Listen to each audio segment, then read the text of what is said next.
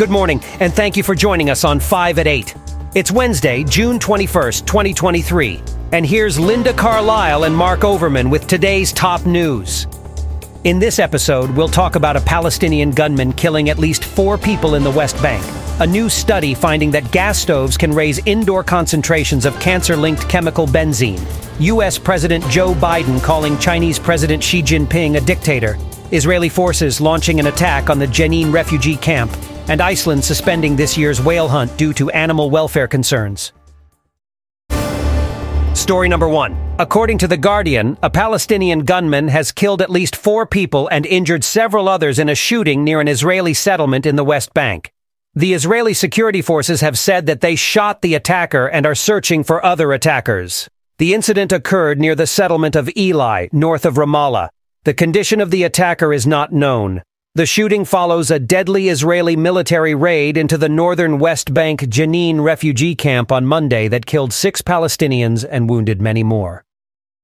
Are we really seeing another escalation of violence in the West Bank? I mean, this recent attack by a Palestinian gunman at a gas station near an Israeli settlement is just tragic. Four people lost their lives, and several others were wounded. It's incredibly disheartening, Mark. The situation in the region has been tense for a long time, but this recent surge in violence is especially concerning. It's not just this attack. We've seen a series of violent incidents in recent months. Absolutely, Linda. And it's not just Palestinians attacking Israelis. We've also seen Israeli military raids into the West Bank, like the one in the Jenin refugee camp, which resulted in six Palestinian deaths and dozens wounded. It's a vicious cycle that just seems to keep going. You're right, Mark. It's important to recognize that there are victims on both sides of this conflict. Civilians are caught in the crossfire and their lives are being disrupted by this ongoing violence. It's just so frustrating, you know? I can't help but think about other territorial disputes in history where both parties eventually found a way to coexist peacefully. It makes me wonder what it's going to take for Israelis and Palestinians to reach that point. It's a complex issue, Mark, and there's no easy solution. But I do believe that diplomatic efforts and dialogue between both sides are crucial in working towards a more peaceful relationship. It's important for leaders to prioritize the well-being of their people and strive for a future where both Israelis and Palestinians can live in security and peace. I couldn't agree more, Linda. It's going to take a lot of hard work, determination, and compromise. But I truly believe that peace is possible if both sides are willing to come to the table and work together. Let's hope that we'll see more efforts towards peace and stability in the region soon. The people living there deserve nothing less. Story number two. According to The Guardian, a new study has found that using a gas stove can raise indoor concentrations of benzene, a cancer linked chemical, to levels above what's found in secondhand smoking, or even beyond levels found next to oil and gas facilities. The research measured benzene levels in 87 homes in California and Colorado and found that gas and propane stoves frequently emitted benzene at rates well above healthy benchmarks set by the World Health Organization and the U.S. Environmental Protection Agency. Even low burning hobs or gas oven use emit significant levels of benzene. Induction stoves emit no benzene at all, the researchers found. Could you believe that? Gas stoves emitting benzene levels higher than secondhand smoke? I mean, we've been using gas stoves for ages and now we're just finding out about this? It's kind of crazy, don't you think? It is concerning, Mark. But I think it's important to remember that research and technology are constantly evolving. This new study is the first to measure benzene levels indoors effectively, so it's not surprising that we're only now becoming aware of the extent of the problem. Yeah, but I mean, come on. A third of households in the U.S. use gas stoves. Are we supposed to just switch to induction or electric stoves overnight? That's not exactly practical, especially for lower income families. I understand your point, Mark, but we need to weigh the potential health risks against the inconvenience of switching to cleaner burning appliances. The study found that even low doses of benzene can raise the risk of cancers like lymphomas and leukemia. If we can reduce those risks by making a change, shouldn't we consider it? Sure, but there's got to be a better way than just banning gas stoves outright like some politicians are proposing. Maybe we can improve ventilation systems or encourage the use of range hoods that actually expel harmful chemicals. That's a valid point, Mark. Improving ventilation systems and promoting the use of effective range hoods can certainly help reduce the risks associated with benzene exposure. But we should also consider the long-term benefits of transitioning to cleaner technologies like induction and electric stoves when it's time for families to replace their old appliances. Well, I guess we'll just have to agree to disagree on this one, Linda. I still think it's a bit of an overreaction, but I can see where you're coming from. That's completely fine, Mark. It's important that we have these discussions and consider different perspectives. After all, that's how we can make informed decisions and work towards a healthier future for everyone. Story number three. U.S. President Joe Biden called Chinese President Xi Jinping a dictator during a fundraiser in California, as reported by the BBC, a day after U.S. Secretary of State Antony Blinken met with Mr. Xi in Beijing to ease tensions between the two countries. Mr. Xi said that some progress had been made during the talks, while Mr. Blinken indicated both sides were open to more discussions. China has not yet responded to Mr. Biden's comments. The U.S. and China have long had disagreements over issues including trade, human rights, and Taiwan, with tensions worsening over the past year. This recent news about Biden calling Xi a dictator right after Blinken's meeting with Xi in Beijing is quite a twist, huh? How do you think this affects the delicate balance between diplomacy and confrontation in international relations? Well, Mark, it's definitely a delicate situation. On one hand, the talks between Blinken and Xi were aimed at easing tensions, and it seemed like there was some progress made. But on the other hand, Biden's comment might be seen as a step back, potentially undermining the efforts made during the talks. Right. It's like walking a tightrope. Can you think of any historical examples where countries had to walk this line and faced consequences due to missteps or inconsistencies in messaging? Certainly, Mark. One example that comes to mind is the Cuban Missile Crisis in 1962. The US and the Soviet Union had to carefully navigate diplomatic channels while simultaneously preparing for potential military confrontation. In that case, a misstep could have led to a full-scale nuclear war. Thankfully, diplomacy ultimately prevailed, but it highlights the importance of consistent messaging and careful negotiation in such situations. That's a great example, Linda. Now, how does political rhetoric, like Biden's comment, play a role in shaping perceptions and policymaking both domestically and internationally? Political rhetoric can be a double-edged sword, Mark. On one hand, it can rally support among the domestic population and convey a strong message to the international community.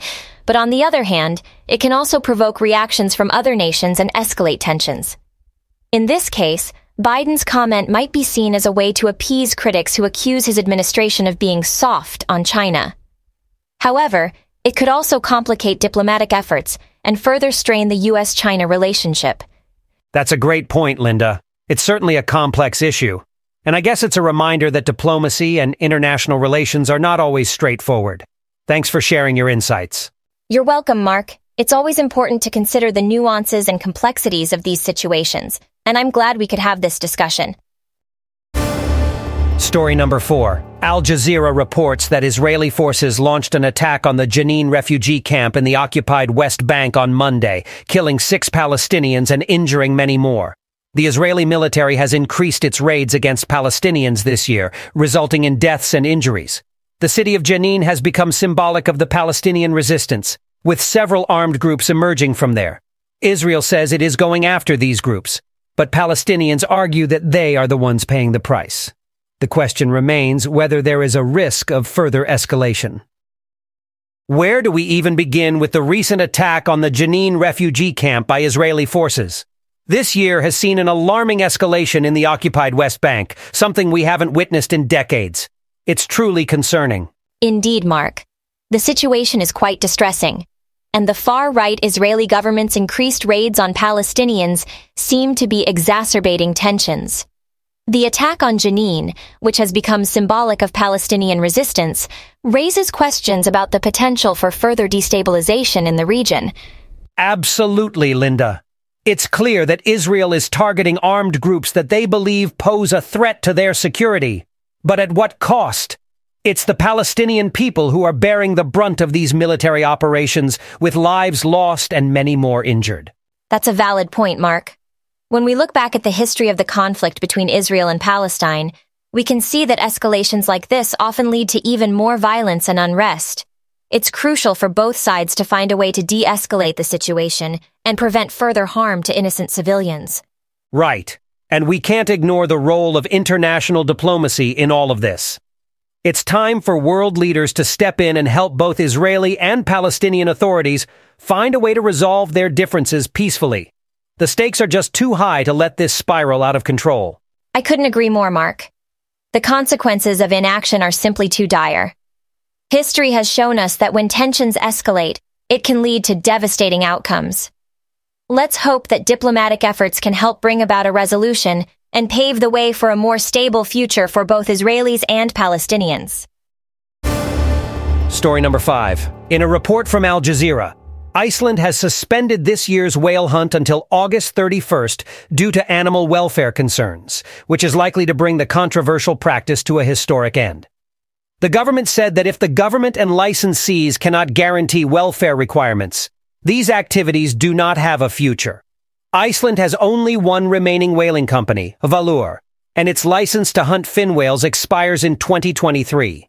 The hunting of fin whales was resumed in Iceland in 2006 following a 1986 moratorium, but catches have gone down drastically in recent years because of a dwindling market for whale meat. Why do you think Iceland decided to suspend this year's whale hunt? It's a pretty big move considering their history with whaling. Yes, it's definitely a significant decision. The main reason behind the suspension is animal welfare concerns. A recent monitoring report by Iceland's Food and Veterinary Authority found that the killing of fin whales took too long, which goes against the main objectives of the Animal Welfare Act. Oh, I see. I remember watching that shocking video of a whale being hunted for five hours. It was just awful. Do you think this suspension could lead to a permanent ban on whaling in Iceland? It's certainly a possibility. The Minister of Food, Agriculture and Fisheries, Svandís Svavarsdóttir, has said that if the government and licensees cannot guarantee welfare requirements, whaling activities don't have a future. She's also planning to seek opinions of experts and whale hunting license holders to explore further limitations on whaling. That's interesting. I know there's been a lot of opposition to whaling not just in Iceland, but also in other countries like Japan and Norway.